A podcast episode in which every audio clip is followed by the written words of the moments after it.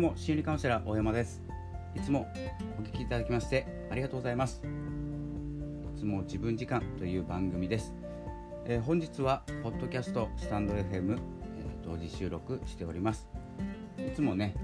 話を分けてとかだったり一つの音源で撮ってアップロードしたりしてるんですけれども今日は、えーと、と収録しているスマートフォンと iPad がですね両方空いているのでちょっと撮ってみました。えということで本日は3月16日のポッドキャストになります。えー、皆さんいかがお過ごしでしょうか？昨日あたりはねちょっとコミュニティの中で暑い暑いって言ってる人とこちらは北海道道東の方なんですけれども、まあ、雪が降っていて寒かったんですけどね、えー、そんなような感じで、まあ、日本でもですね大きく気候が変わってきております、まあ、そういう時期に入ってきておりますのでぜひですねこの季節の変わり目は風邪などひかないように、えーと、この間もね少し熱っぽいなと思ったんですけど今だと熱があるだけでちょっと嫌じゃないですか。今までみたいに、まあ、熱ある暗いからとかですね少し風邪ひいたなっていうのがちょっと心身的なストレスになってきているのではないか、まあ、もう慣れている方とか違いが分かる方はいらっしゃると思うんですけど少しですね気を張っていくっていうことが大事ですね、まあ、気を張っていてもね風邪ひく人は風邪ひきますし、え僕もですねたまに重たいのを引きますのでちょっと注意しながらですねやっていきたいと思います。それでは、えー、本日の内容はですねアウトプットのお話をしようと思います。アウトプットっていうのは自分が学んだこととか今まで持っていた知識とか、まあ、データの中からですね、えー、そういうことを、まあ、表に出すとか発信するとかっていう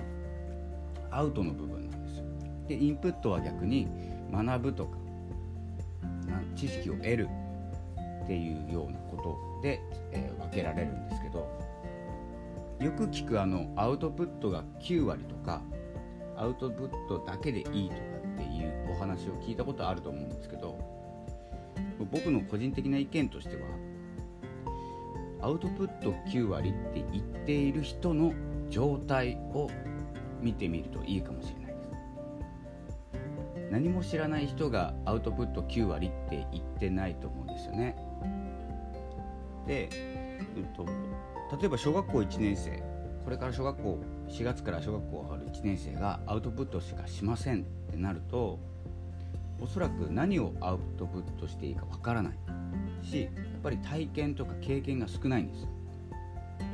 なのでアウトプットっていうのは実はインプット前提なんですけどでインプット前提にしながらアウトプット前提に動くっていう考え方はすごく大事だと思います。こう発信するために何かを学ぼうっていうこの動機づけができるんですね。ただ単に学ぼうっていうんじゃなくて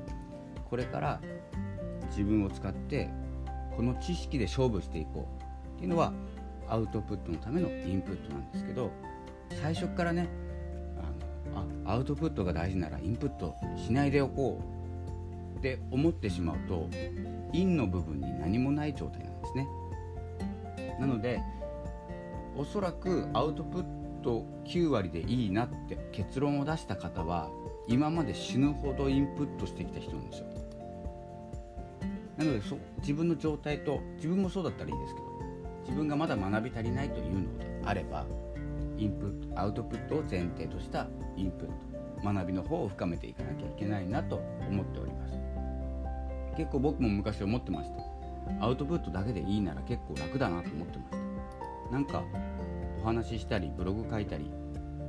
えーと何か記事にしたりっていうのでアウトプットしていこうと思ったんですけど、まあ、途中でインプットしてますので。おそらく自然と。ない知識は得なきゃいけないの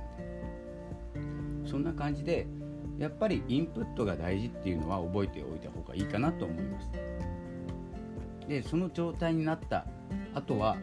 あもう一つあるんですけどインプットしないでアウトプットしているっていう方も中にはいるんですけどインプットの記憶がない人は多いんじゃないかなと。インプットしているつもりじゃないみたいな人自然と学び脳になっている人ですねそういう方。で自然と学んでいるのでわざわざインプットしなくてもアウトプットできるよっていう方が中にはいます。なのでそれはインプットしているのがもうごく自然。ごく自然に自分の必要な情報を取り入れている。この違いがありますので是非ですねこの春から4月からでもいいし今からでもいいんですけど学びを始める。でも最初に学んだ本読んだ本にアウトプット9割でいいって書いてあった。としてもですね、えー、インプットは必ず必要になってきますし、え、言っている方書いている方っていうのは今まで相当なインプットをされていてあとは出す段階だっていう段階に入っているだけですね。その違いを、えー、少し見極めると学びやすいインプットしやすいアウトプットしやすいっていう状況になってくると思います。それでは本日はちょっと音声配信を先に始めましてあとはニュースレターとブログを書くような一日になりそうです。えー、まあ余談ですけれどもちょっとね小麦の値段とか少し気になり始めたと思います。気にしてなかった人いろいろね気にしながら自分の行動を変えていくっていうことが大事で机の上でねえ悩んでいても何も変わらないので少しですね何か書いていきましょうということですね。ではちょっと久しぶりに久しぶりの収録というか結構途中空いちゃうんですけれども音声配信も続けていきますので是非また聞いてください。というわけで3月16日ラジオはこの辺で失礼したいと思います。それではまたお会いしましょう。ありがとうございました。心理カウンセラー大山でした。